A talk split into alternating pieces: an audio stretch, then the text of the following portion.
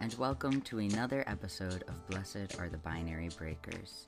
I'm your host, Avery Smith, and I hope that you all are taking care. I'm doing pretty well myself. It was my one year wedding anniversary yesterday, and since my wife and I couldn't really go anywhere to celebrate, we had a picnic in our backyard with chicken legs and wine and homemade lemon curd pavlova and we read Mary Oliver poems to each other. And for a gift, Leah got me this little portable sound absorbing panel um, to help this recording sound even better. She was like, This will help you with your recording because I believe in you and your podcast and the good work you're doing. So that was really adorable and sweet. I love her so much. I also just want to mention that my cat um, her new thing is that when I'm recording, I, I sit on the floor for some reason, and I usually sit, you know, with my legs crossed, and she likes to come over, investigate my laptop and my microphone, and then climb into my lap and take a little nap um, while I record. So that's really cute, and that's I just feel like y'all should know that there's a cat with us right now. Anyway, I am delighted to introduce this month's guest to you. I'm going to sing their praises to an embarrassing extent because I am just so happy to have gotten the chance to talk to them, and I know I'm going to keep being in contact with them for a long time to come. When Chris Paige reached out to me, and I realized they were the founder of transfaith.info, I got super excited. I've enjoyed Transfaith's contents for the past couple of years, as it's a website that offers news and resources for trans folk across various religions, kind of like what I do here. And when I checked out Chris's website for their new books, otherwisechristian.com, I pretty quickly realized that a kindred spirit had reached out to me. Chris Paige has been involved in the LGBTQ Christian scene in the United States for literally as long as I have been alive a good 25 years. When I'm in Christian spaces today, the people there always act like I'm the first non binary Christian in the whole world. Like non binary Christians are this newfangled thing. But no, Chris has been around and aware of their non binariness since 1999, before they even had the word non binary to use for themselves. And so at that time, they created a word for themselves and for all others who do not fit into the Western binaries constructed around sex and gender, otherwise. In this episode, you're going to get to hear Chris talk about the word otherwise coming to them on a mountaintop. You're going to hear about how they started up a little site for trans people of faith because, hey, no one else was doing it back then. And how about a year ago, they decided the same thing when it comes to concise, accessible scholarship for trans, intersex, and otherwise Christians, and started churning out their own books to fill that gap.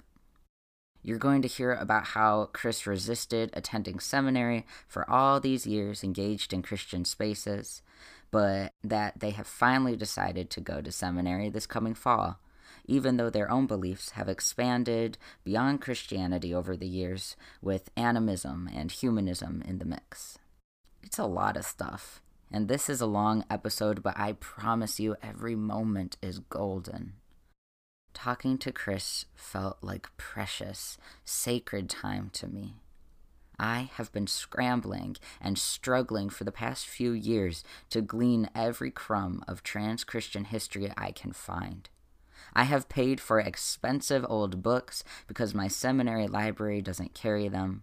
I have scoured strange old websites tucked into the corners of the internet and hit dead ends every time I've tried to dig up old scholarship by and for transgender Christians. And then here comes Chris Paige, a veritable fountain of knowledge who has lived through much of that history that I have been so hungry for. And who, in their book Otherwise Christian, has compiled so much of that information I have struggled to find into one easy to access place. They are a kindred spirit indeed, and I hope y'all find this conversation with them even a little bit as nourishing as I did. Let's get into that now. Chris, I am beyond thrilled to get to talk to you today. Oh, when you sent me an email, at first I didn't know who it was, and then like I you mentioned Transfaith, and I was like, I know Transfaith, like the, the website. And so as I like dug more into like your about section on your website and all that, I just got more and more excited.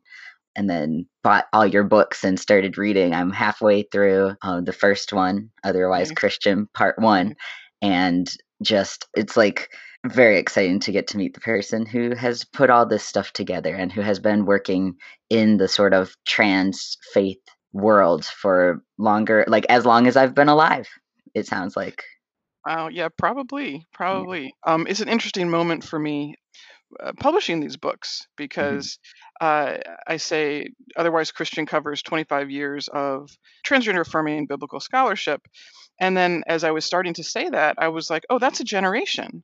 Like that's a yeah. generation of scholarship, yeah. And uh, I've been there for most of it but but it's it, it really puts it in perspective in a different way because of course when you're living it you it's just one year at a time. It's one day at a mm. time right? And you hmm don't quite notice that like oh a generation has passed or like you don't really think in those terms as you're breaking new ground. And so so yeah i'm i'm delighted to be here. And i i really i was thinking last night as i was sort of you know the preliminary conversation you have in your head before you have that conversation with the real person. And hmm i was like you know this uh breaking the binaries podcast like this is like if there were what if there was podcasts when i was starting out in 1988 hmm 1999 this is probably the shape it would have taken right? Like when i was mm. starting out it was like a little angelfire website a little freebie um, where you barely you, you could finally do a website that didn't require heavy html hmm uh, knowledge. Like it was just very early in web 1.0 and it's so different now to have access to audio and visual content uh, in in addition to blogs and websites and and books. You know, like hmm I I got started on books yeah because there just wasn't the internet in the way right that there is now. All that to say, I, I feel like, as you said, a kindred spirit. Uh, e- hmm even though the technology is a little different than when I was starting starting out. So thank you hmm for having me on. yeah so sort of First things first, to backtrack a little bit, we should probably tell the audience a little bit more about you.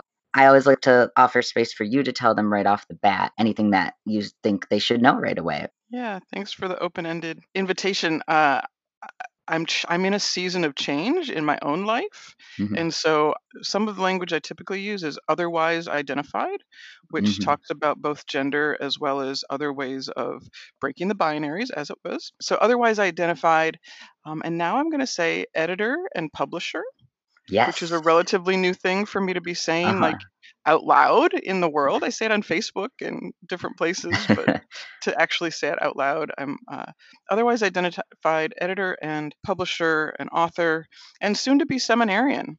So Yes. after 25 years of not going to seminary and uh, still not planning on being ordained, I'm going to be starting at Drew Theological School uh, in New Jersey, which is where I live currently, uh, in the fall.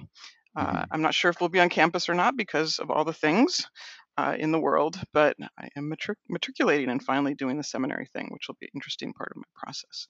Yeah. So I'm also a parent and a dog owner, and you know had a bunch of other experiences that are perhaps off topic or a different episode Yes. um, in terms of sexuality, culture wars, and whatever. But uh, so I'm 48 years old, and I started identifying as transgender in 1999. So, about 20 years of identifying as trans and Mm. non binary. I started identifying as non binary before we had the language of non Mhm. binary. And so, this otherwise language is otherwise with a capital W. And it's sort of a deeper, richer version of non binary, but kind of the same. And, and like I said, I started using that before we really had, had grabbed onto this language of non binary. And so, that's been an interesting part of my journey. I'm Mm. white, uh, Dutch and French Canadian descent, and I'm speaking to you from land that is caretaken by the Lenape, uh, by the Lenape people. So I want to give honor to them as well. Mm. So, oh, there's so many directions I want to take Yeah, this. any openings you see? Yeah. Um, oh, there's so many places. So you tell me if you want to start somewhere else. Um, because I want to talk about your seminary future, but if we want to go back into the past first. Yeah, so what do you what do you want to hear Yeah. more about my weird weird I'm starting to identify as a misfit because I just feel like, Mm, you know, and sacred otherwise is other language I'm starting to use of like they're not fitting in, but understanding that as sacred vocation hmm uh, as well.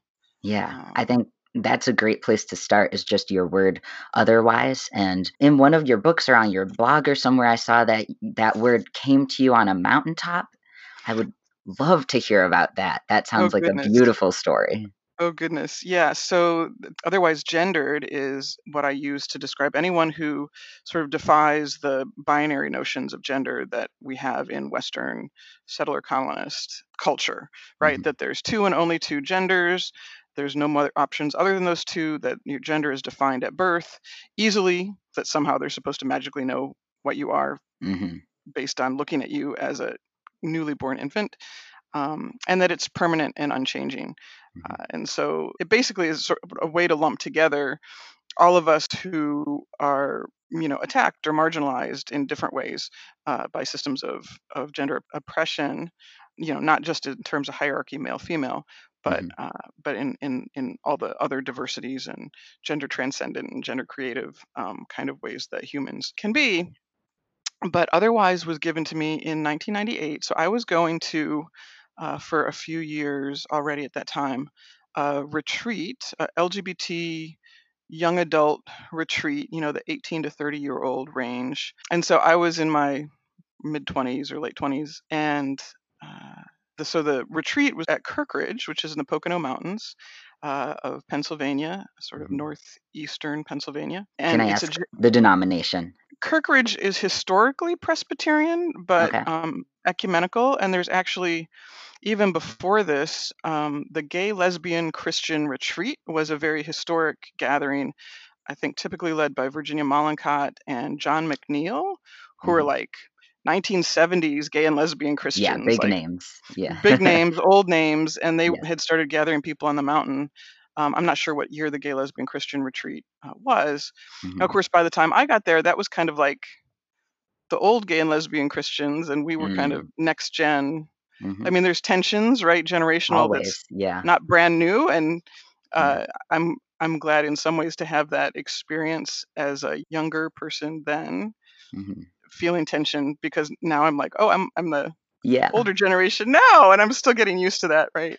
Yeah. Um, and and tr- I feel like transgender generational conversations are really odd, right? Because hmm you could be young in age and still have been, uh, you know, I use self-avowed practicing language uh, partly on purpose to play with some of the way Christian denominations have treated folk, but self-avowed practicing transgender person Yeah. um, for 15 years, and you could still be, you know, in your 20s. hmm Um, or you could be a brand new baby trans and be 75 years old, hmm right? And so there's a real dynamic there. I think that there's a lot to unpack about how that plays out. But so I was I was a young something, uh, and there was an older generation of folk, and and so Kirkridge is a historically Presbyterian retreat center on the mountain, and the adjacent land was purchased by some gay men who were really into like Celtic spirituality okay. and standing stones. It's called columcille, hmm and and so there's this amazing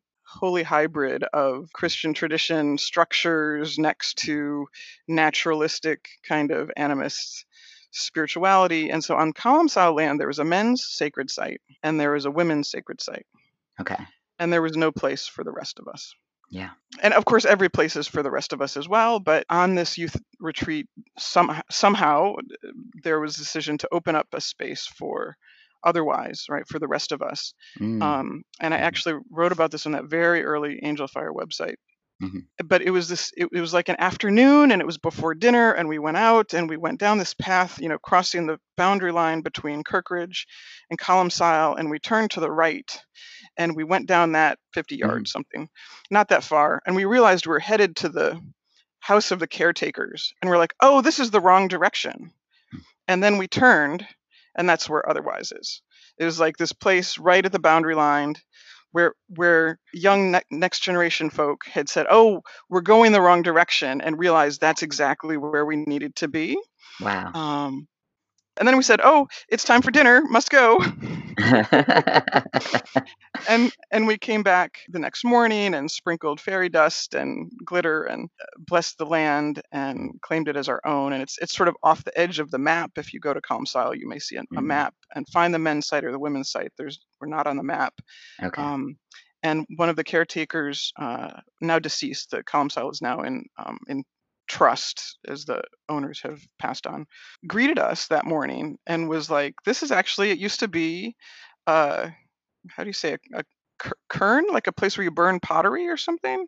Like they, it was a place of Ah. fire. It was a place Okay. of fire yeah. as it turned out that there were rocks in the i don't know if you've been in the mountains before that it's like old glacier flows and so there's Mm. stones that are Mhm. naturally placed and then there was also this sort of collection of bricks so it's it's a fascinating like so i went back in that overnight space onto the Mhm. land and felt spoken to now i was raised in protestant christianity baptized christian reformed which is like dutch ethnic presbyterian Right. Yeah. so decent and in order and yeah.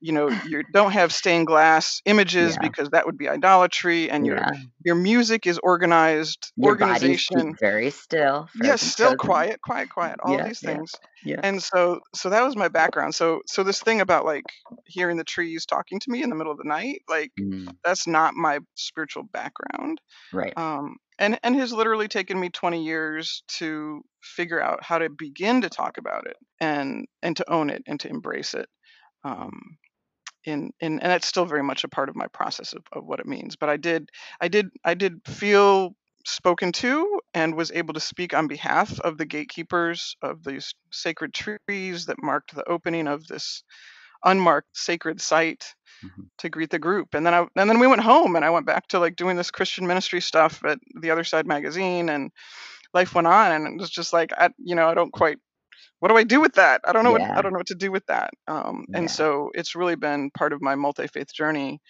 not specifically to unpack that experience but i have been blessed by working with folk who are connected to indigenous spiritual spirituality and Mm. what folk call pagan in different ways and buddhists and muslims and jews and and and so part of the wisdom that i've experienced is hearing from other folk who do come from traditions right where yeah of course whether you call it hearing voices right which kind of re- Mhm. is reductionist but you know that somehow a message was given Yeah. um, and and have been slowly learning how to embrace that Yeah. in my own journey That's beautiful. And um that remind like um in seminary we talked about because I'm I went to a Presbyterian seminary, so we've got that idea of yeah, keep very still and stuff. And we talked a lot in some of the classes that were more about like looking wider than that, talking about how reformed Protestantism became the world became disenchanted, that so many other cultures and faiths have this enchanted world where spirits can talk to you, where the world can talk to you, and there's sort of this magic there, or however you want to call that, that kind of gets lost. And so it's it's really cool to hear that even though you grew up in that disenchanted world, that enchantment found you in this place that was on the borders or sort of in between that liminal place that y'all made for yourselves. That's really cool. Amen. I would say disenchanted and disembodied, right? And I think Yes. those two go hand Mhm. go hand in hand, right? That we're supposed to push away these messages from outside of ourselves, even the messages from inside of ourselves and in our Mhm. bodies. And yeah. um, I think that then connects back to being trans or non-binary or um, Yeah. or otherwise gendered, because we really need to claim our bodies in Mm. in fresh ways as well. Yeah. Yeah. Yeah, so you had that moment and but you mentioned going back to ministry. So before you sort of came out as trans and as otherwise, um were you already out as gay? Like how um sort of already you were in that that world of the like lesbian and gay Christians? I was very much in that world. Okay. Um, I became agnostic in high school. I was, I was like, Dear God, if you're there, I know you understand. I'm just trying to be like honest and have integrity. That I don't know that you're there. Mhm. Um, you know, well, God fixed that over the years, I guess, in in some ways. But I got to college and I promptly fell in love with a Southern Baptist missionary. Mm, okay. Um, later, I would fall in love with a United Methodist minister. Like I have a type, I guess. I dated a I dated a former Catholic nun. Like oh something my about gosh. women religious. Oh my god. Um, so lots of stories there. But so I yeah I I came out as a lesbian not during that dysfunctional relationship in college, but Mhm. uh, as I was leaving college, I was coming out as lesbian, and and so because I worked at the Other Side magazine after college, which is a very progressive, no longer exists, but very progressive, lefty, um, ecumenical magazine.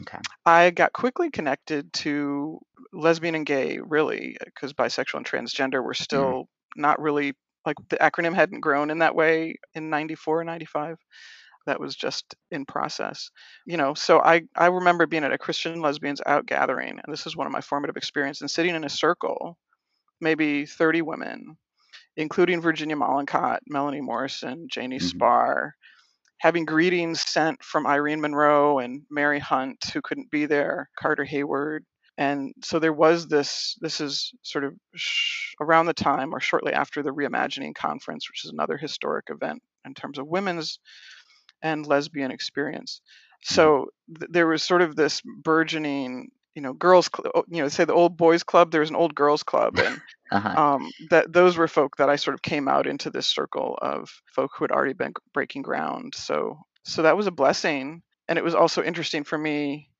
over the years to be like, but I'm not actually a woman, hmm and so I have access to this, you know, what I just called it old girls club kind of resourcing of this growing institutionalization of LGBT, you know, lesbian and gay institutional life, right? Clergy folk hmm doctorates and book writers and nonprofit managers and so forth. But like it wasn't quite who I was, not quite. Yeah. Um, and so when I came out as trans and non-binary without having that language, you know, it it was it's interesting. Like I had I had some support. I I certainly have people who loved me, hmm but it's been an awkward process of like you have these institutions that have just figured out how to stand as lesbian and gay positive right in a world Yeah. that's sort of against us and then you have this extra multiple marginalized kind of folks so people of color saying like hey y'all are really white Yeah. and the trans folk are like hey y'all are really cisgender and you know Yeah. eventually the conversation opens up to to bodies and disabilities and all the different things right Mhm. so so but you still have this uh, sort of initial power structure of very white cisgender lesbian and gay experience of course at Mhm. first it was gay experience and the lesbians were breaking in right so there's just these waves and waves of trying to open up the conversations and we sometimes talk about that in terms of theology or socio cultural experience but i think we don't talk as much about how that affects our institutions right who's Mhm. who's respectable who's credentialed who's authoritative who do we look Mhm. to as celebrities um, i'm not into celebrity culture but still it, it matters like that you- you've Yeah. heard of certain people and you haven't heard of others Yeah. um, And whose whose work gets sent out into the world and who is doing incredible work but it is completely ignored. yeah yeah Yeah. who gets who gets interviewed on podcasts and who doesn't Yeah. you know like Yeah. even and and, and then it's also who has the wherewithal to Mhm. start something new who feels Mhm. entitled um, and Oh entitled gosh. you know Yeah. ter- can be a, a bad word but um, who feels entitled to start a podcast who are you Yeah. avery to you know No, yeah, you're what, so what young punk doing a podcast but like that, that was me in 1999 like i'm going to build a Mhm. website you know no Mhm. websites were not it was a different time but you know it was just like i, I wasn't anybody magically Yeah. famous or something it was just like this didn't exist Yeah. and it and it needed to has exist to do it. Yeah. yeah and so i you know i i i did it. Um, i actually put it down for like seven years Mm, and um, you know I had life and family and the things that happen in life.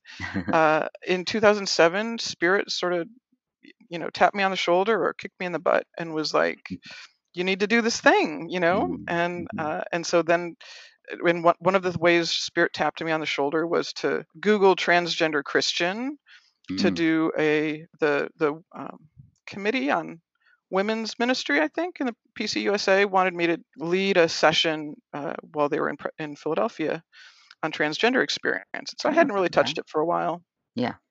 but i said google transgender christian Mhm. and guess what the number one search result was after Was seven years, your website? Seven years later, I hadn't touched it for seven years, yeah. and uh, and I was the number one Google search result for transgender Christians. So I was like, oh, Wow. okay. Yeah. Oh, like, oh, I um, better update this thing. yeah, and so I, Yeah. I long long story short, I changed it to a content management system so it'd be easier to maintain, and hmm started reaching out again. And then I started actually meeting trans folk in real life, right? Yeah. Because in 1999, it was really like I'm emailing people, right, hmm and hmm on the internet. And so I started getting invited to a couple of things and started meeting people. And people would be like, "Well, what pronouns do you use?" I was like, Mm. "I don't know. Nobody ever And asked me that before." and what what year would this be? Just to sort of ground it in 2008, 2008. 2008. Okay. Yes. So the second transgender religious leader summit at Pacific School of Religion Okay. and uh, the Fellowship of Affirming Ministries. Malcolm Himschoot was the one who asked me my pronouns for the first time. That was at, at Mm. a Reconciling Ministries convocation, and I was like, I was tripping over myself. I was like, I, I, I don't know what are my what are what are my pronouns? I Yeah. never really thought about that before, and so you could you could kind of use whatever feels right to you, and and it Mhm. was really magical. And of course, they them was not like such a like I hadn't crossed my mind about they them Mhm. yet.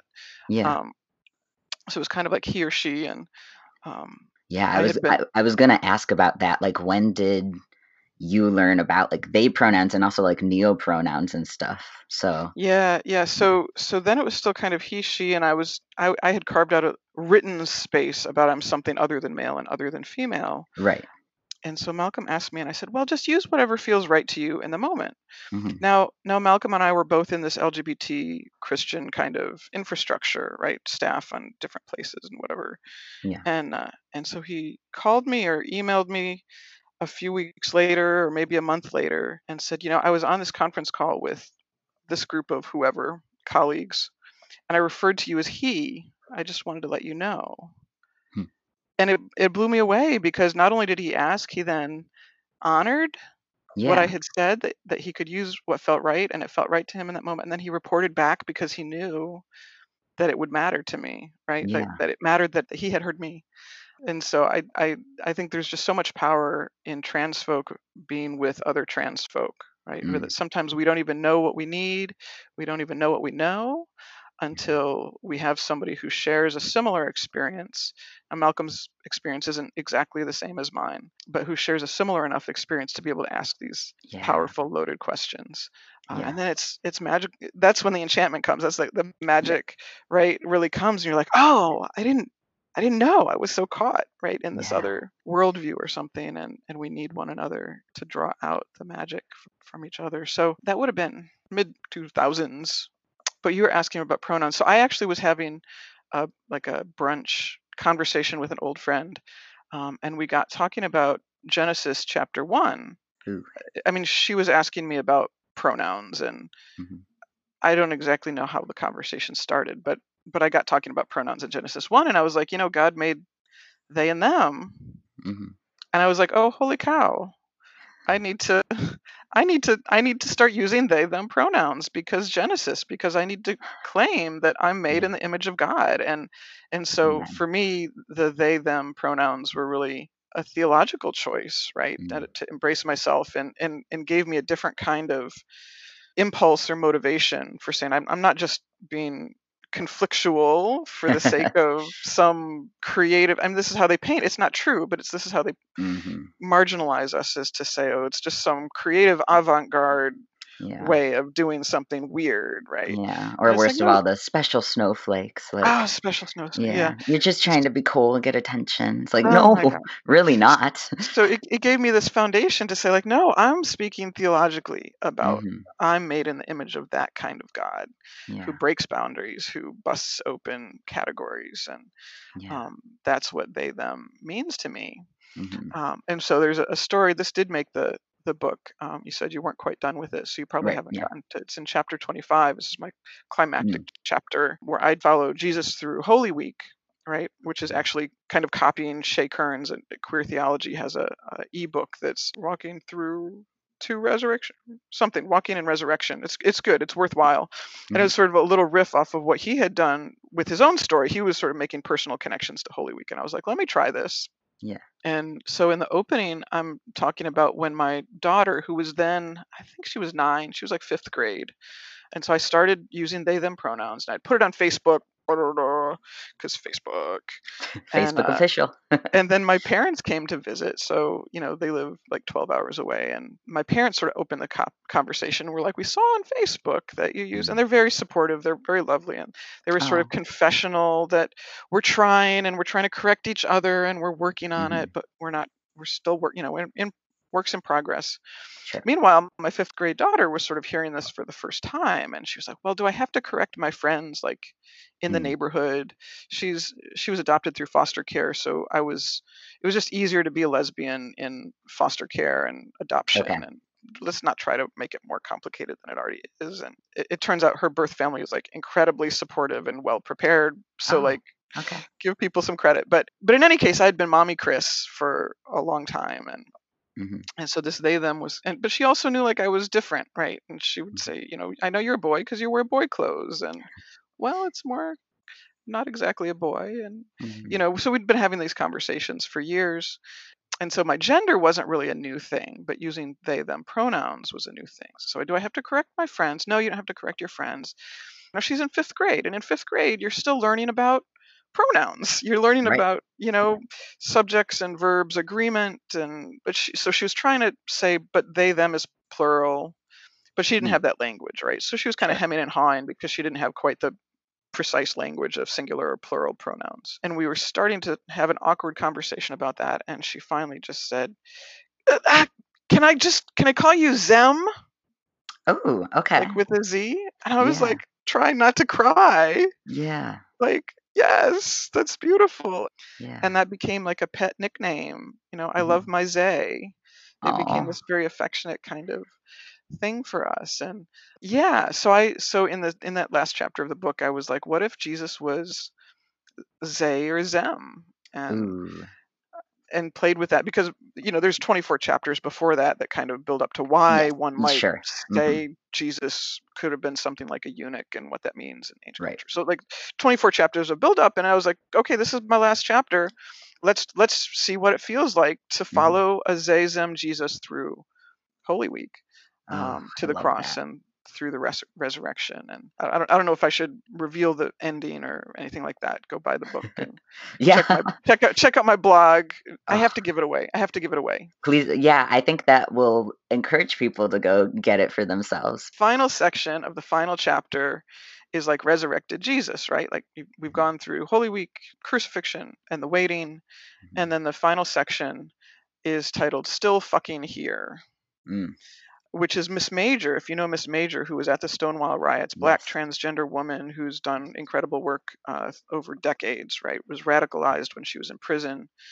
I've had the privilege of knowing her and, and knowing folk who consider her close family. Um, and so I know her, I know something about her heart and her spirit as well as sort of her media presence. And she curses like a sailor. So don't get me wrong. Like if that makes you uncomfortable, oh like no.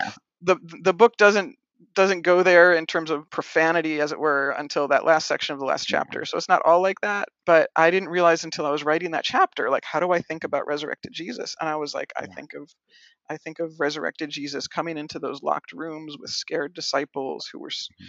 you know frightened of the powers that be. Mhm. and jesus comes in like miss major and says baby we got you. We got you. I'm still fucking here. I'm still fucking here. We got this. So I knew I loved Miss Major, right? Like I knew I had feelings, but but I hadn't made that theological connection Mhm. until I started trying to write that write that piece. So again, Yeah. it's like it's like the magic comes, but you don't necessarily expect you don't even know what you Mm. know. Yeah. You know, you know there's stuff we know in our bones from living and surviving and being in community and Mhm. helping one another um, and being present with one another. Mhm. And and we know stuff in our bones that we don't even have words for for a long time. So we have gotten to where we're talking about your book in more detail, but one thing I'd love to hear more about is that process of writing these four books because you, uh, in the past 12 months, just one year, four books, and you say there's a fifth on the way. And I just, that's just so incredible. That's so much, so much wisdom to get onto paper and get out into the world. And that's I'm very impressed. Please It tell does me about it. it does feel like sort of a long overdue birthing. Like I built Mm, websites and then the website kind of turned into a nonprofit organization and so doing multi-faith yeah. work and I did otherwise Christian did get written in the 9 months before it was published. So hmm that that did take more work. But I had been doing like the website work and um, multi-faith organizing, co-founding Transfaith, moving it from being just a website to being an actual organization, which is where I started working with Louis Mitchell more, um, but also with a community of folk. Right, once I started actually meeting trans folk, I was like, my people, everybody, you know, like, come on, let's do stuff together. Yeah. So that so that would happen, and and meanwhile, like friends and colleagues were going to seminary and getting ordained, and hmm you know, doing things in other traditions. And I just kind of thought other people would be doing it, right? Like there's like a Oh, lot of what I'm writing is kind of, again, it's stuff we know in community. Like I've, I'm, I'm not all the way through catching up on your podcast, but like you're talking about Genesis and you're talking about image of God and you're talking about Yeah. wrestling with Jacob and like Yeah. there's, there's, there's stuff that's, you know, kind of, if you're going to survive in Christian or maybe Jewish tradition, you're going to figure some of this stuff out. It's it's hmm going to get passed along some kind of way. But there wasn't really any one book when when we would table at the Philadelphia Trans Health Conference, the Philadelphia Trans Wellness Conference now, and people would come up and say, "What's the book I should give to my mother-in-law? What's hmm the book I should give to my young, newly transitioning whoever in my life?" And I'd be like, "Well, you know, this one's kind of good, and that one's kind of good. It's kind of academic, or this one's a little bit autobiographical, you know, hmm less theological, like you know." And so Austen Hartke's book, um, more recently, hmm um, is is a good one to recommend. hmm And I was always struggling, and I thought I should build something on the website to answer FAQs and you know these kinds of things. hmm And finally, I was I was tabling at the conference in 2018, I guess, August, and and literally across from Austen, who was tabling his book, and I was Uh-huh. like, Uh-huh. otherwise Christian, a guidebook for transgender liberation. It should have it should go like this, and it like popped right. Like I was like, this is the book that I need to do. hmm Um, and it took several months for me to sort of find my voice, um, hmm how academic, how scholarly, how personal, like those kinds of things. So you know, Yeah. there's some fits and starts. I actually often start with the cover not always, but like, so I mm-hmm. actually did the cover to Otherwise Christian and went around with this bread and chalice to the Yeah. beach and to the forest. And the final picture that's on the cover is actually from that sacred Otherwise site. Like, that is bread Oh, and chalice at yeah. Otherwise at the boundary line between Kirkridge and Columcille. So, so yeah, so for me, the, the, the hard part was finding my voice. So it was like from August to December, and I was finally starting to make some progress. And then I got like a sinus infection, you know, like winter stuff, and it kind of lingered. And I mean, it turns out I think my hormones were changing, but it took me months to kind of figure out like why am hmm I so tired all the time? And so there was like a gap of a couple of months where I, I wasn't writing. And then I picked it up Holy Week of 2019, and I Uh-huh. started writing sort of front to back. You know, I had I had already started it, right? So it was like cleaning up the front hmm um, but kind of wrote it front to back and it was just like i gotta get it out i gotta i just i have to and i had i had ordered books i had continuing ed money that i used to like get the books that i didn't have already in my library to check hmm because i was in that in otherwise christian i'm quoting a lot of other people who've done work over the years and Yeah. um, getting academic articles emailed to me from people who do have who did have seminary access or library access to the you know Yes. 1997 articles whatever so different ways as an independent scholar to get access to to things and i wanted to push it out by conference season so it must have been memorial day weekend a four day weekend like i wrote four or hmm five chapters in one weekend and i was just like sitting there like pushing out this stuff Yeah. um, to get it done and and it, you know I, I actually identify as an animist and i've done lots of Mm. multi-faith work and i'm probably converting to humanism to hmm to pursue chaplaincy credentials because I'm, i don't want to be christian clergy hmm um, so i'm like sorting out some of that anticipatory stuff about what seminary and, and pursuing Yeah. chaplaincy will mean.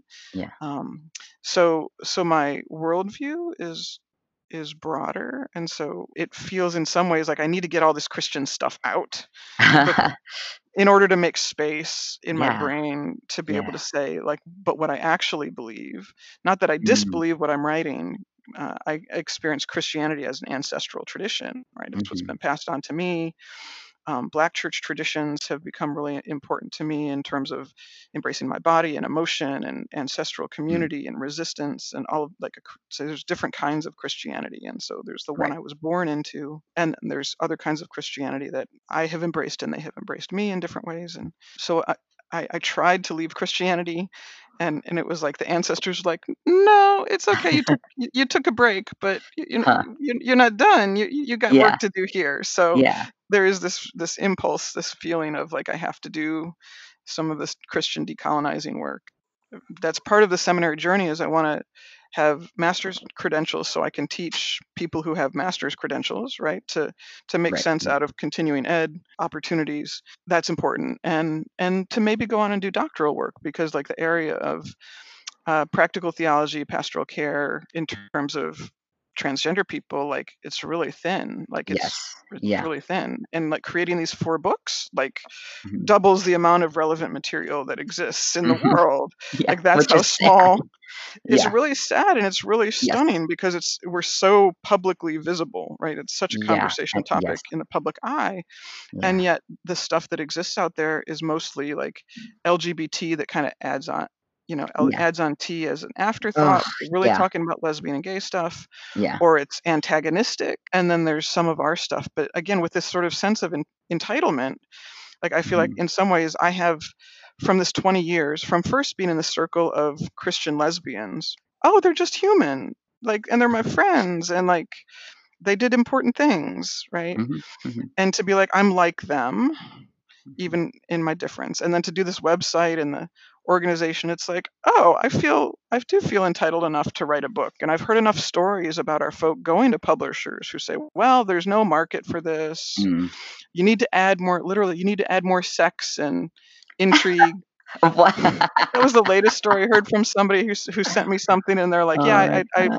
I was floating this with a publisher, and they said you need to add more names and tell us more about your the kind of sex you had with Mm. them." And I was just like, "Oh, Uh, I'm not a Puritan, uh, puritanical or or something like pro body, pro sex." But you you don't get to demand that yes. somebody's Yes. spiritual experience then be mixed up with their sexuality if that's not the story that they're trying to share. Yeah. Um, Yeah. so it's i feel like i've i've heard over and over again people being people spending a lot of time you know Austen has this book and it took him a long time to find a publisher like the people who Yeah. do get get marketed it, it if you talk to them it, it takes a long time to, still. to Yeah. to work up to it and i was just like i don't have time for that I, Yeah. I really i don't have energy for that i don't have time for that i'm just going to write the book and see what happens and so you know I, i'm a little bit uppity to start with and then i, I get a, a little traction and i get a lot more uppity and You know that's a good thing it bothers some people it's Mhm. you know it's an awkward place to be like I, I I don't have a master's degree and I don't have clergy credentials, but I've been in this for 20 years and Mhm. I, I can write a good book. Yeah. So uh, it's it's an interesting process in terms of where we are as a as a movement, as it were, right? Trans folk in general, specifically around trans spirituality kinds of stuff. That we're just, I think, starting to get the gumption to say we can't wait for y'all to give us permission. Yeah. Yes. We can't Yeah. wait for y'all to give us a green light. Like we're still we're here living life, and we have testimonies to share. So let's let's do it. And so otherwise Christian too. So the first one did biblical scholarship. The the second one, otherwise Christian two, stories of resistance, is like Mhm. uh, anthology. So Mhm. when I finished the first book, I was like, let me hear from my friends, and I literally just kind of went, tell me tell me about your life, and make it connect to scripture in some way. Like that was Yeah. the extent of the ask in most cases. And some of it, you know, I got on the phone or on Zoom and re- recorded a conversation with them, and like I might have Ah, done the writing to turn their thoughts into written word because not Right. everybody's like super excited about staring at words on a page to you know get their thoughts out. Yeah. Um, and sometimes it was like a sermon or multiple sermons that we then mashed up to sort of do something with. And Mhm. um, but mostly it was just like my friends like tell me something about how your life works and it's i have to say i'm very proud of it uh, I don't think anything like it exists, or the last time it, anything like it existed was like 2003 when Barb Yeah. Reeve did a thing with the Unitarian Universalists. Okay. And so, specifically, Christian anthology of transgender, non-binary, and intersex. There's five openly Mhm. intersex authors out of 29, which is not enough, but it's Mm. Huge in terms of talking Compared about to what we have. Yeah. it- So um, I feel Yeah. honored that they trusted me as well. It's it's majority people of color, uh, Black, Indigenous, Mhm. Latinx folk. It's it's incomplete. Uh, it's not everything it needs to be, but it's Sure. it's. I'm I'm really proud of it. And then the other two books that I published under my own name are Mhm. what I call otherwise reflection guides. Uh-huh. And so those are much smaller projects that are designed for like a church study group or um, I realized I wrote this big biblical scholarship book that's really kind of accessible as biblical scholarship goes. But is it really the first thing that you want to hand over? Mm-hmm. Oh, like I got you. to your mother-in-law or and like Miss Yeah. Major still fucking here is not exactly the landing place Oh, for sure, you know yeah. somebody who's brand new. Yeah. So I did a short series on- for our our Bible app and I called it Christian Faith and Gender Identity. And so I did these seven devotionals uh, Mhm. for their format and was like, oh, it's almost a book already. Uh-huh. seven seven short chapters to sort of introduce concept around Christian faith and gender identity. I said, let me make this into a Mhm. book. So I added some questions and sort of poetry, liturgical stuff at the back. So that's Mm. that was a smaller one. Yeah. It's not exactly a Cliff Notes version of Otherwise Christian, but it's it's very overlapping Mhm. um, in what it does. And then um, and then I had a different idea for the next Otherwise Reflection Guide that I still plan on doing, but um, it was Transgender Day of Remembrance again in November. Yeah. And so I did it, another thing for our Bible app and was like, what if I put together some of the stuff I wrote in 2013 and this other stuff? And I was like, oh, there's a book about Yeah. you know transgender tragedy. So that one's in called called In Remembrance of Me, Mhm. bearing witness to transgender tragedy. Yeah. You know, I think people get kind of blindsided a little bit, if you will, by like if you enter into conversations into community with transgender folk, and you're like, we're always talking about. I don't mean this in a bad way. It's just it's kind of overwhelming sometimes. Uh, suicide and Yes. murder and can't get health care and Yeah. like like there's just there's a lot of tragedy and hmm I think Christian tradition has a lot to say about how we cope with tragedy, but Yeah. um, sure. it's not that's not how it's usually taught, right? And so yeah. this the second otherwise reflection guide was was very much like working with material I already had, but Mhm. uh, pointed in this direction of like how do we grapple with tragedy, um, the tragedy that's kind of always around us, unfortunately, given the world um, that we live in. So so those four are all under my name, and then book number five, Jonathan Thunderword's book just came out, basically first of May. Trying to launch books in a pandemic is kind of weird. Oh we had gosh. Yeah. we had hoped to launch at the Black Trans Advocacy Conference in in Dallas, which Mhm. should be going on right now if it weren't for the pandemic. So that one's called From Christendom to Freedom: Mm. Journey Making with a Black Transgender Elder. What what you were saying about who feels entitled to or able to empowered to write and publish and share their work it's mostly white people like us. It's mostly people with those those big degrees. They've been to seminary they might have a doctorate. And so it makes me really happy that you've been able to get your work out there. And legit like you've clearly done the same kind of theological research that someone who's gone to seminary would do and yet most people in your position probably wouldn't think that they could do it One of the things I'm most excited about the the librarian. I think I'm already kind of like notable to the theological librarian at Drew Yeah, yeah. because he's like, "Oh, you're very excited to be having access to these like library materials." I'm Mhm. like, I don't have to use continuing ed money to like buy books. I could actually like yes interlibrary loan and databases and yeah you know imagine what I could do if I actually have resources like yeah that.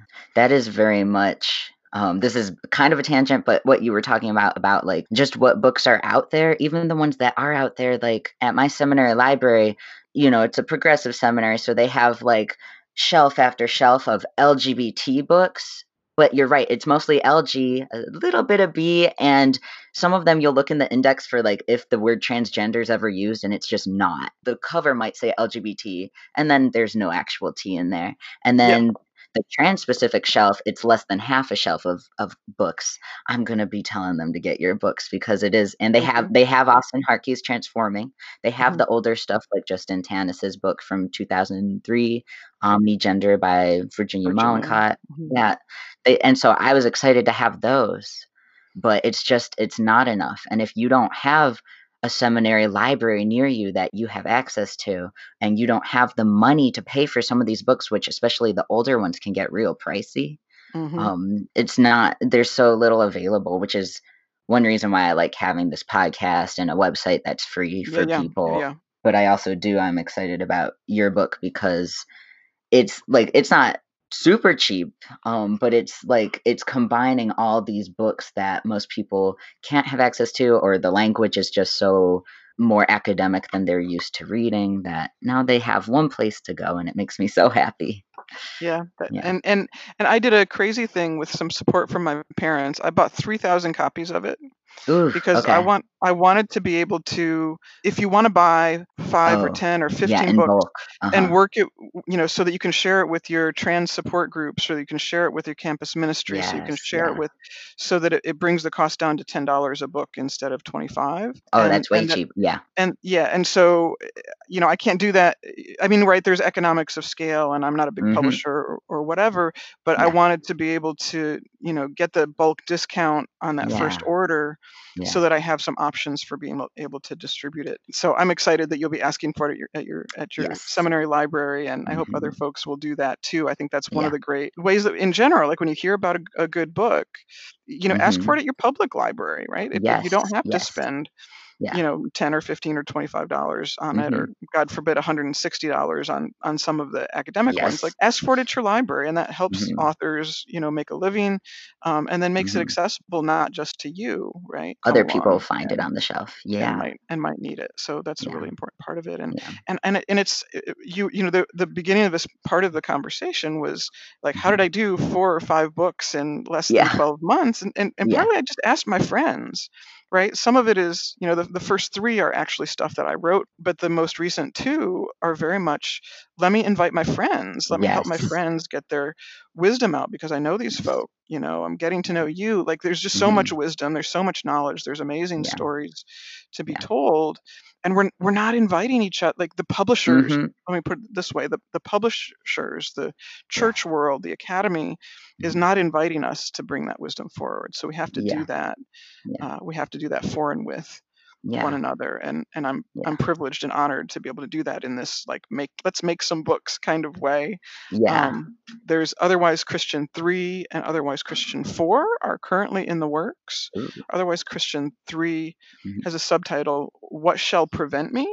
which is Mm, from the from ethiopian eunuch 8 story in yeah. Acts 8 and so that's really trying to add in you know extra layers of intersectionality yes um, yeah and uh, african uh, african diaspora black church traditions yeah and so I touch on that in Otherwise Christian 1, but I- there's so yeah much more to be said about how people's lives intersect with that story. And so that one's currently open, accepting articles, oh chapters. And then Otherwise Christian 4 will focus on intersex lives. Like and so hmm this will be an anthology specifically around intersex experience and we'll probably oh do that some is more so needed some more specifically Bible stuff to unpack hmm intersex in the Bible in, in deeper ways than I did in my first book because there's some good resources. We can rightly complain about how hmm little has been done hmm around transgender theological work, hmm but there's so much less, yeah almost no, almost work nothing. We have this modern imagination we've been colonized into that yeah it's been male and female from the beginning, and that's actually not how. If you look at the classical works, there there were men and then there was unmen and it's just much more interesting like yeah. so and so the eunuchs from birth that jesus talks about in matthew hmm like there was a category eunuchs of the sun right? That you were a yeah. eunuch from the moment the sun laid eyes on you. And so they knew about intersex people uh, particularly folk with ambiguous genitalia which is not the experience of every intersex condition but they hmm knew about like jesus knew about that. Jesus clearly knew about that. That was something that they knew of in the ancient world. It, it was much more nuanced and yeah. complex than this like male man or woman the the the medical systems encourage invisibility, secrecy, Mhm. silence, Yeah. and so the revolution has been folk with intersex conditions finding each other and being like, "They told you that mess too." Like, Yeah. they lied to you like that too. It wasn't just Yeah. me. They lied to your parents, Yeah. um, and told you like you needed to have stuff cut off because it was cancerous when it had nothing to do with cancer. So, you know, it's it's definitely I feel like there needs to be a lot more solidarity between intersex and transgender Yeah. communities while recognizing that our experiences are are different, right? That Mhm. that Mhm. um, transgender folks struggle to gain access to surgeries, and intersex folk are like trying to stop non-consensual lot of ti surgeries, yeah. especially on children. So Yeah. it's different, but the underlying colonization there is is Mm. the same. Anyway, so so Yeah. yeah, so I would invite folk if you uh, if you want to write, if you think you have even even if you're not sure if you have a story, right? Uh-huh. Like odds odds are you do have a story Yeah. that needs to be told. You have a testimony to share, and odds are it's not already on that little tiny bookshelf you were talking about it, uh, Mhm. Lewis- the Presbyterian Seminary in Mhm. Louisville, right? Like it's Mhm. probably not there already, um, Yeah. and it needs to be on paper for certain kinds of folk to be able to hear our stories, right? Yeah. We- You, it shouldn't have to be on paper. We should be able to hear each other's testimonies, just to be in community, to be in the church, to be in the Mhm. world. But the actual world works in such a way that they'll understand us better, they'll hear us better if it's written in a book that's on a bookshelf at the seminary. Yeah, which is you're it's that idea of that access of there's plenty of people telling their stories online. Yep. But certain people will never consider that credible until it's in a book uh, like that's printed out and a lot of times has someone compiling it who has some sort of credentials. I was wondering if that's part of your reasoning for finally going to seminaries because as unfair and bad as it is, that is often sort of a necessity in order to get your voice out there. Yeah, I, I my original when I left college, I had led the campus ministry, uh, like president, newsletter editor, and I thought, let me do two or three years of volunteer work, right? Volunteer in mission or something like that, and then I'll go to seminary. That was my plan. I didn't want to stick in the ivory tower. And then I'd spent 10 years at the Other Side magazine, and I really didn't want to go to seminary and fight battles over Leviticus and Deuteronomy. Ugh. I, I I feel called to do ministry, but I don't feel Mhm. called to be embattled for no good reason. Yeah. And so it took 25 years for me to be like, oh, maybe the seminary work, maybe the academy has changed enough that I don't Mhm. have to be embattled. And maybe Mhm. I've changed enough that I, even if they want to do battle, I'll be like, here's my book. Yeah. You're like, I've I've done the battle. Here it is on paper. Enjoy. yeah, once you've read my Yeah. book, we can we can resume this conversation. Yes. But first, like, Yeah. I, I- I'm going to go study Hebrew now. Um, and I am Yeah. very, very happy to be going to Drew University. It, like, I've been on there on, you know, the nice thing about the pandemic is I've got to Zoom with seminary stuff, events, Mhm, uh, without even having to commute. And so, like, I'm like Mhm. at convocation weeping about people I don't even know. I'm like, oh my god, it- the Oh. semester's over. I'm not gonna have Zoom with Drew all summer. Oh my gosh, what Oh. am I gonna do? So I'm just, I'm very excited about Drew. Yeah. Yeah. Oh, I think you're going to thrive and make waves and have a lot of fun and meet even more people. Oh, I'm excited for you. It's funny. As soon as I posted on Facebook, somebody, a trans person from Drew, was like, "Hey, can I can I introduce you to some people?" Yeah. I was like, "Oh, my oh, people love found me it. already." Already, yeah. Oh, that's so like you didn't even have to step foot on campus and they're like, "Hey, we got you." Isn't that? Isn't that? It's great. It's great. Yeah. So I'm looking Oh. forward. One question I was going to have for you that you've answered throughout this is why you decided to make Transfaith a multi faith website instead of just Christian specific. And it seems clear that part of that is because of your own beliefs that you've had this animism for a long time. Um, but also because yeah, like what what we learn from each other and um, Yeah, it, I mean, it started out as just like I'm going to put everything I can find up, and initially, it, it most of what I could find was predominantly Christian, and mhm, but then like, what am I going to do? Just ignore transgender Jews who are doing brilliant Mhm. stuff about Hebrew text? Like, why would I omit Yeah, that? yeah. It doesn't make any sense. And Louis has this term "holy hybrid" that I that I use a lot, but it's like original that. to him and honoring that it came from him. Um, but it's not just about gender. Like we're not Mm. just holy hybrids in gender. And so I I, I also really am in support of folk diving deep into specific traditions and the particularity. And I think there's so much to be gained from this intermingling and cross fertilization that can happen, right? Yes. You know, and if you if you actually have real conversations with Mhm. folk, even sort of like marquee transgender Christians, if you have a personal, intimate conversation with them, you, Mhm. you might find mindfulness and or Buddhist practice is how they actually start Yeah. the day, that they're in touch with their Puerto Rican or other indigenous, you know, family resonances. You know, so it's also born of just talking to to folk, like being in Mhm. community with folk, and Yeah. and being like, oh no, I I understand more about God from Mhm. hearing my non-theistic Buddhist friend Yeah. talk about their practice. Like I, I don't know how to separate the testimonies one from the Mhm. other, and so that's sort of as I seem to be shifting towards a more explicitly humanist framework. Part of what happens is in multi-faith work around transgender communities, it becomes very clear that our purpose is about transgender well-being. And so if you're Muslim, I want you to thrive as a trans Muslim. And if you're Jewish, I want you to thrive as a trans Jew. And if you're a trans witch, I want you to thrive as a trans witch. And so that means I have to, not just that I have to set aside those doctrinal differences or theoretical inconsistencies or whatever, but that that's the that's the opening that's the opportunity that we that we all share this concern about helping one another to thrive and for some folk like some of those folks are like i used to be christian clergy and i'm converting Yes. to judaism because all the reasons that it's going to work better for me and Yeah. some of that probably happened out of trans community and going like oh you know i, I have this current like super crush because i've been listening to and talking with joy Ladin and liam hooper Mm. and you know some of the folk in uh, otherwise christian too who are Mhm. longtime friends but then with the writing you get to have these deeper conversations right because you're Yeah.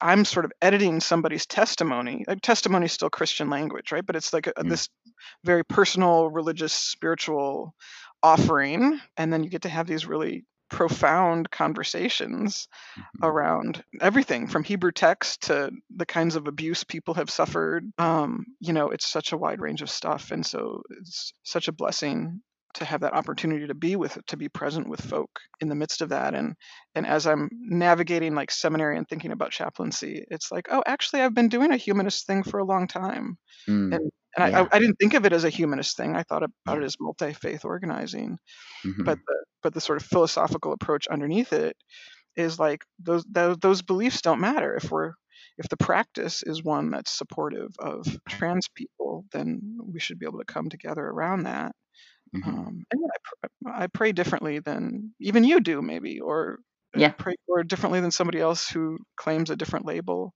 and yet we can come together and learn from one another and we share these Mhm. values of helping our folk be less despairing and less suicidal and less mur- murdered and Yeah. less hitting our heads against the wall of these institutions. Like we share Mhm. all of that Yeah. in common. Absolutely.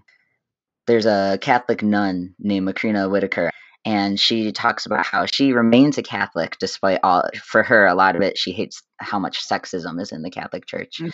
um, but she decides to stay because she feels more fed than failed. And then she understands other people leave because they feel more failed than fed. And I feel like that goes with what you're saying about when you meet a Jewish trans person, you just want them to thrive as a trans Jew. I think it's that idea we want people to find nourishment and to be fed wherever that is for them. And you you mentioned that you're looking maybe towards chaplaincy, and I think that's exactly what a chaplain looks for for people. So I think Yeah. it's is is that a big part of why that's a ministry calling to you right now? Yeah, I mean, uh, well, the, the first piece is, uh, you know, uh, part of why I was really cranky with the UCC when I realized they removed this late category was like, Uh-huh. why do I have to be specifically Christian clergy to go into an Mm, interfaith secular setting where yeah. I'm just going to have to suspend that Christian particularity anyways? Yeah, hang on. Yeah, you're so right.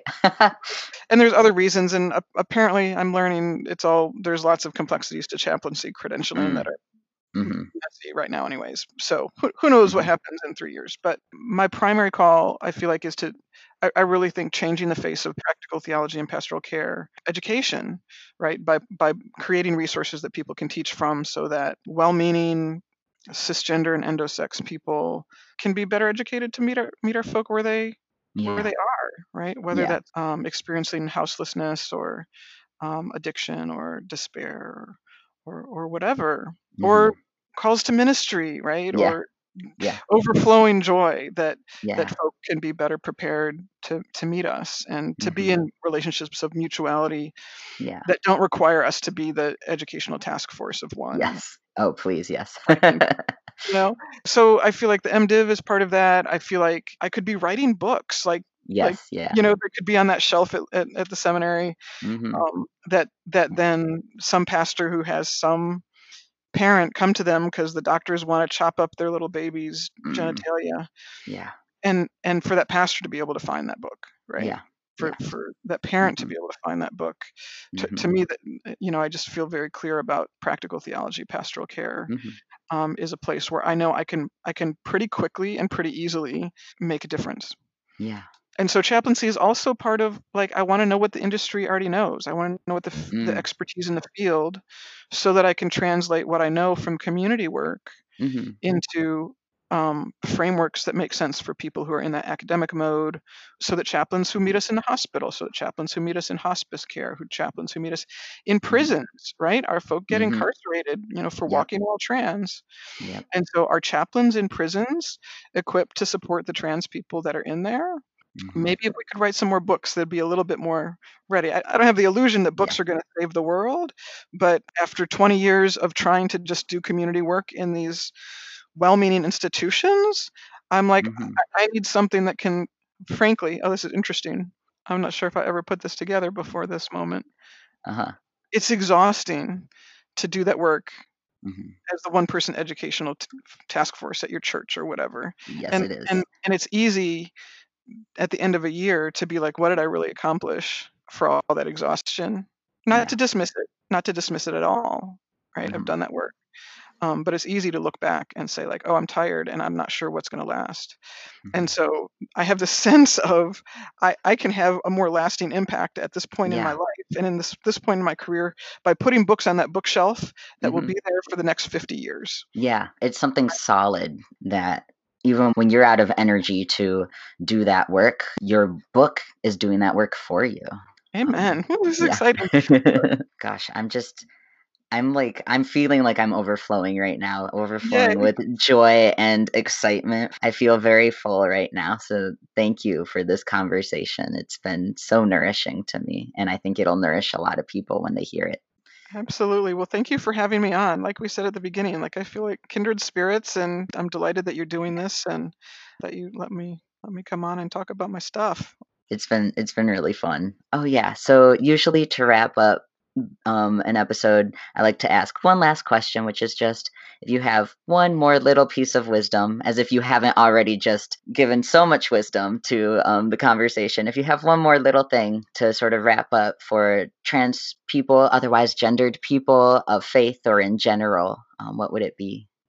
Find our people. I, I mean, I, I Mhm. have, I've already said it a couple of different ways, but find our Mhm. people. I just think there's so much nourishment. If you want to be alone, okay, that's fine. um, but you don't have to be alone. You know, you're, you're not actually alone. And even if you think you're obscure, Mhm. mix of race and spiritual journey and gender expression and pronouns that people call weird or Mhm. like all the ways that you might feel that you're misfit that's the language i'm using lately you're not alone in Mhm. feeling misfit you're not alone in feeling odd so Yeah. many of us have felt that way in, in so many times of our lives in so many ways and you you do not have to be alone Mhm. in that. So uh, I just encourage folk to to reach out, and you can reach out on the internet, and you can reach out in podcasts and Yeah. books. But like I said, it, you know, I- I'll never forget when Malcolm asked me what pronouns he should use. Mhm. For Mhm. little little things like that, Yeah. made- And that he acted on it too. and that he acted asking. on that, reflected it back to me, showed me that he had been listening. It changed my life. You know, Mhm. it wasn't the only thing that changed my life. It wasn't the only thing that influenced me, but it broke something new and different open in me. And so I Mhm. encourage folk to. Um, community can be messy. Worth Oh, that's true. hmm It's not not to say that it's easy or simple. And so it's not just find every person. find your find your people. I might make you Mhm. crazy. I might be like Yeah. the most annoying. You know, I'm I'm not decent and in order anymore. I, you know, too Yeah. animated, too loud, too angry, too whatever. Like find your Mhm. people. It might Mhm. not be me. We're out. My testimony is we're out there. Um, Yeah. Yeah. and it's, it's not always easy, but you don't have to be alone if you don't want to be. Mm. Amen. Whew. I hope you feel even a little as overflowing with joy after listening to that as I did. I cannot urge you enough to check out Chris's books and blog posts and other content over at otherwisechristian.com. If you get something worthwhile out of this podcast, please support it. I would love for it to reach more people. Rate and review it on iTunes or whatever podcasting platform you listen to it on. That really is the best way to help more people find it. Or share the podcast with a loved one or send some money my way at kofi.com slash queerlychristian or at patreon.com slash queerlychristian. My heartfelt gratitude goes to all of my patrons, but especially those patrons who support me at the $12 level or higher. This month, Adrian has joined my Patreon family at that level. Thank you, Adrian. And thank you also to my steadfast friends Jay Gebner, Willow Hoving, and Ron Hartzler. Y'all are simply wonderful. I have to give a special shout out to Ron. Thank you, especially Ron, for your recent generosity. You are inspiring me to produce as much content as I can each month, not only surrounding this podcast, but also on Tumblr, on YouTube, and at my website, blessedarethebinarybreakers.com. Well, that's it, I think. Keep on taking care of yourselves, dear friends, as we continue through this scary time of pandemic. If you would like to chat about anything, or if you have questions or feedback, or if you are interested in coming on this show, reach out to me at queerlychristian36 at gmail.com. I'll see y'all next month. In the meantime, be sure to break some binaries and to be a blessing to the world with your life.